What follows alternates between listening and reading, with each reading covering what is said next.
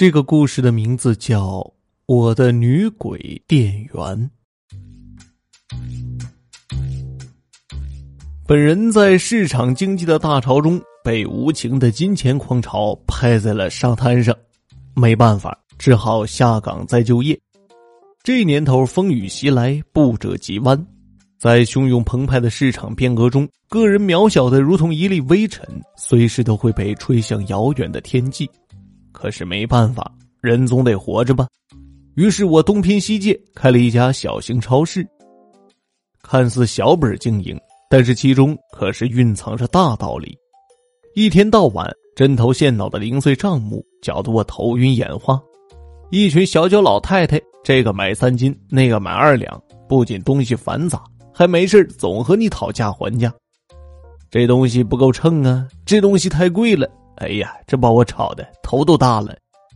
有时一到晚上，总会梦见一群蜜蜂围着自己嗡嗡转。黑蝎子牌杀虫剂一瓶在手，天下无忧，是您居家必备的不二人选，是您安宁生活的保护神。本来呀、啊，讲故事不能插播广告，但是没办法，开店的时候借了隔壁小龙女的钱，没办法，给人家做个宣传呗，省得每天跟我要利息。呃，言归正传，书到用时方恨少，早知道上学的时候就去爬树掏鸟窝，多学习一下。现在可好，一堆糊涂账，这可不是办法呀。再这样下去，不出半年，恐怕连自己都要赔进去，这可是件麻烦事。再背着书包去上学，恐怕毕业之后超市的货物可都过期了。时间不等人，于是我写了一篇招聘启事。本店由于经营需要，急招一名收银员，年龄不限，性别不限，身高不限，相貌不限，学历不限。呃，等会儿这个还得改一下，总不能再找个和我一样对算账过敏的人，到时候可就麻烦了。超市员工还有我这个老板都会被人抓去抵债呀、啊。想到这里，我不禁打了个寒颤，赶紧将学历不限划掉，重写。写的是什么呢？大学学历吧，这就有些屈才，谁家大学生没事来这个巴掌小店给你算账呢？这样吧，就写头脑清晰，对算账不过敏者优先。待遇方面，月薪五百，不管吃住，有意者请来本店联系，店长麦东西。这篇招聘启事一贴出，店外就聚集了一群小脚老太太，嘀嘀咕咕，好像在议论着什么。麦穗儿啊，你这是贴的什么东西？不会是超市亏损要清仓大处理吧？赵奶奶我帮你处理一些，但是你可要打折啊，过期的东西我可不要。闻听此言，我才知道这世界上的好人太少了。哦，忘了介绍了，麦穗儿是这群小脚老太太对我的尊称，我的真名叫麦东西。这里的麦穗指的是我家乡的一种小鱼，但是特别狡猾，不好逮。其实我是一个高尚的人，一个有品位的人，一个……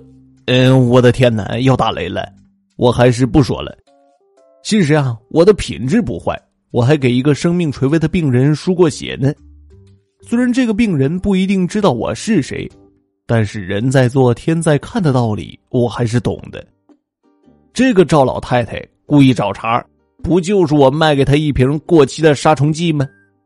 赵老太太家蚊子挺多的，自从喷了过期的杀虫剂，效果那是太明显了，蚊子一个个像打了兴奋剂一样，向着赵老太太发起了潮水一样的冲锋，被蚊子咬了一大脸的包，不知道的还以为赵老太太返老还童得了青春痘呢。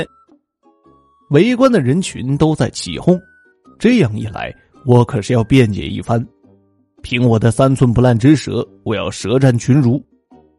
呃，特别提示，这里的群儒指的是这群妇孺。哎，各位老同志啊，安静下。由于本公司扩大规模，招聘收银员一名。当然，你们不认识字儿不是你们的错，但是你们出来瞎起哄，可就是你们的不对了。呃，我说麦穗儿啊，你大妈虽说识字儿不多，但是却没插过账，不像你，苹果五块钱两斤，我买了三斤苹果，你硬是把计算器耗得没电了，也没算对。哎，不过这计算器也挺不容易的，最后把这语音计算器急得呀都说话了。您的智商已经归零，请放过我吧！一阵哄堂大笑，表示相声剧场满堂好啊！哎，好男不和女斗，回屋斗地主去。第二天清晨，我无聊地坐在柜台前，看着满屋子的货物发呆。请问一下，您这里是要招聘收银员吗？我是来应聘的，我叫茉莉。突然出现在眼前的女孩把我吓了一跳，竟然没有听到一丝脚步声。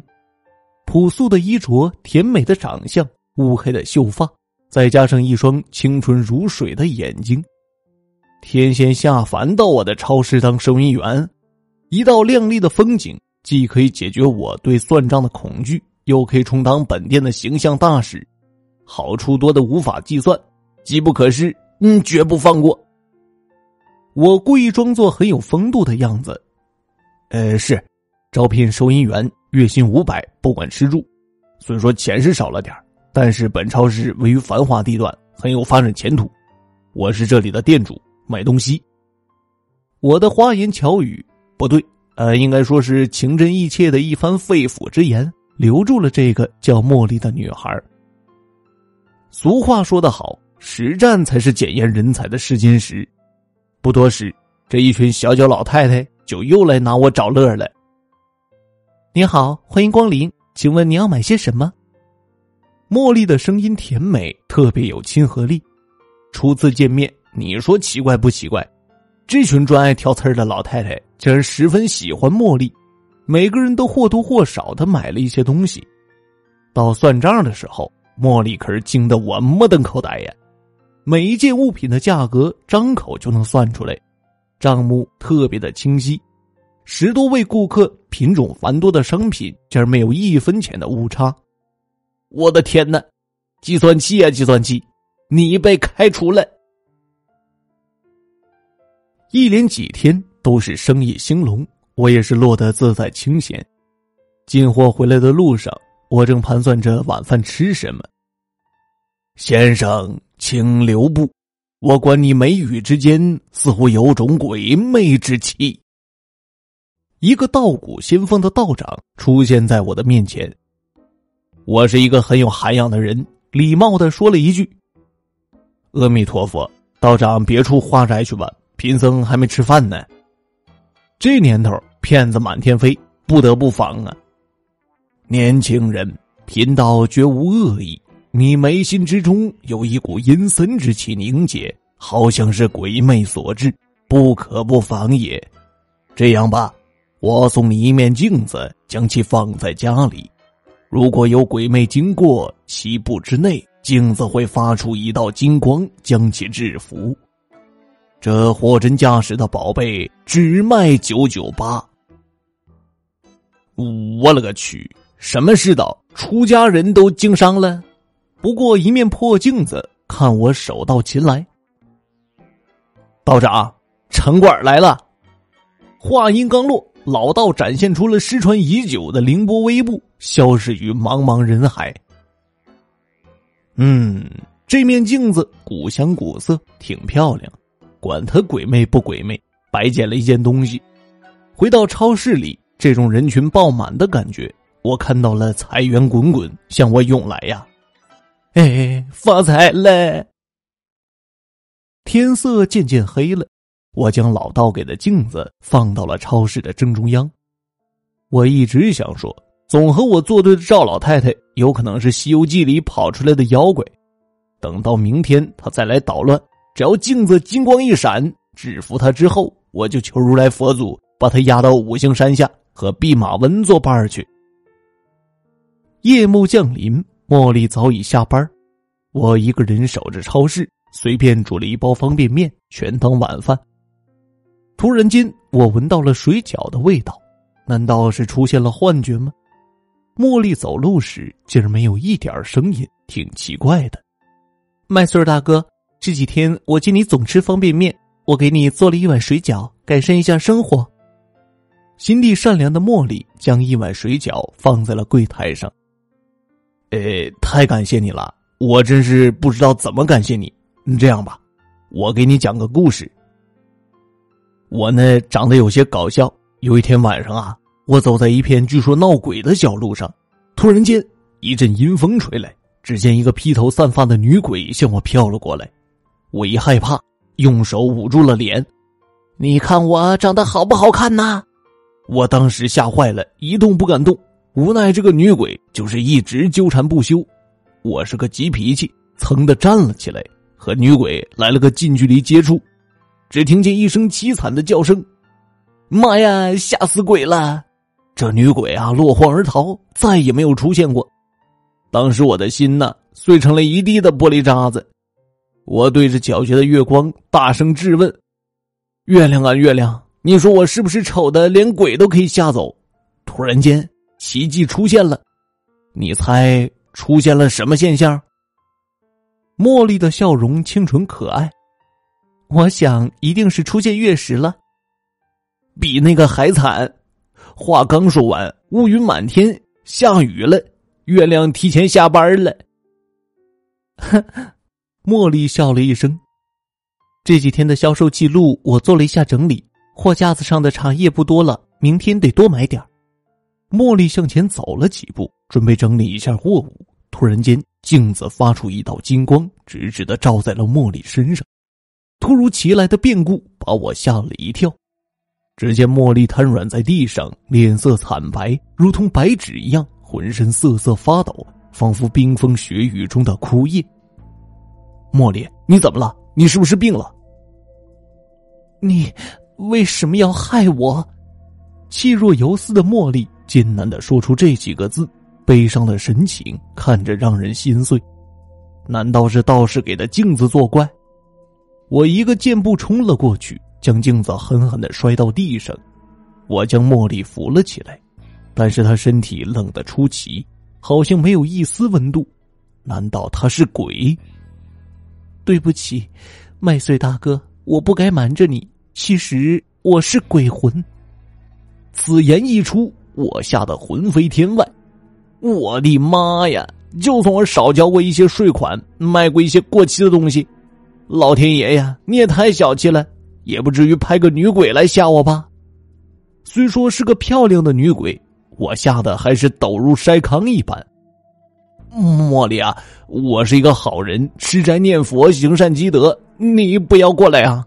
这样吧，超市里的东西除了我之外随便拿，只要你放过我，我保证给你烧一大堆冥币，要不然我给你烧个银行都可以呀、啊。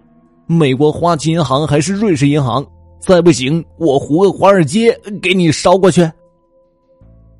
此时的茉莉脸色渐渐恢复了许多，呵，你可真幽默，别害怕，我来这里有两个目的，第一个是为了感谢你，一个月前我生命垂危，是你给我输的血，虽说没有挽救我的生命，但是你这一份情谊我是不会忘记的。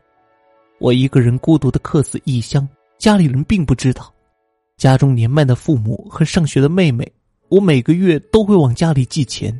冥王看我可怜，让我在阳间停留十年，了却未完的心愿，再去轮回转世。既然你知道了我的身世，我该离开了，再见。哎，等会儿茉莉，我不会害怕的。在这金钱的世界里，像你这样的人，准确的说是灵魂，不多了。这样吧，我给你一千块的薪水，但是有一个条件，可不可以每天都给我做一碗水饺？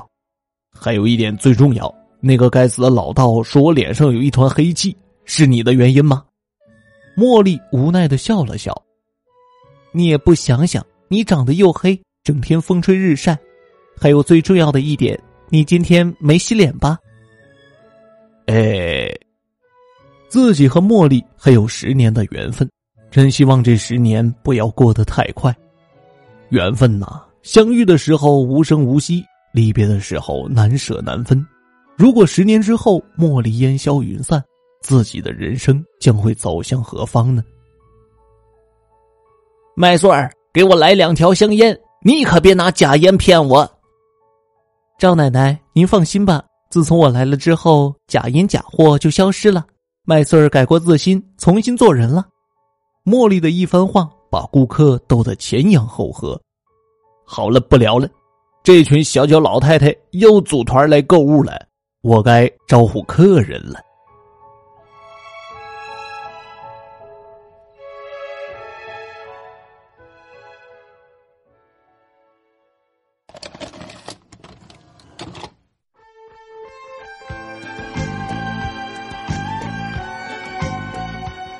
听众朋友，我的女鬼店员就为您播讲完毕了，感谢您的收听。这里是莫说鬼话栏目，每周二周五准时更新。如果您喜欢主播的节目，千万别忘了关注主播，有更多好听的故事在等你哦。我是有声墨梅，感谢您的收听，我们下期节目再会。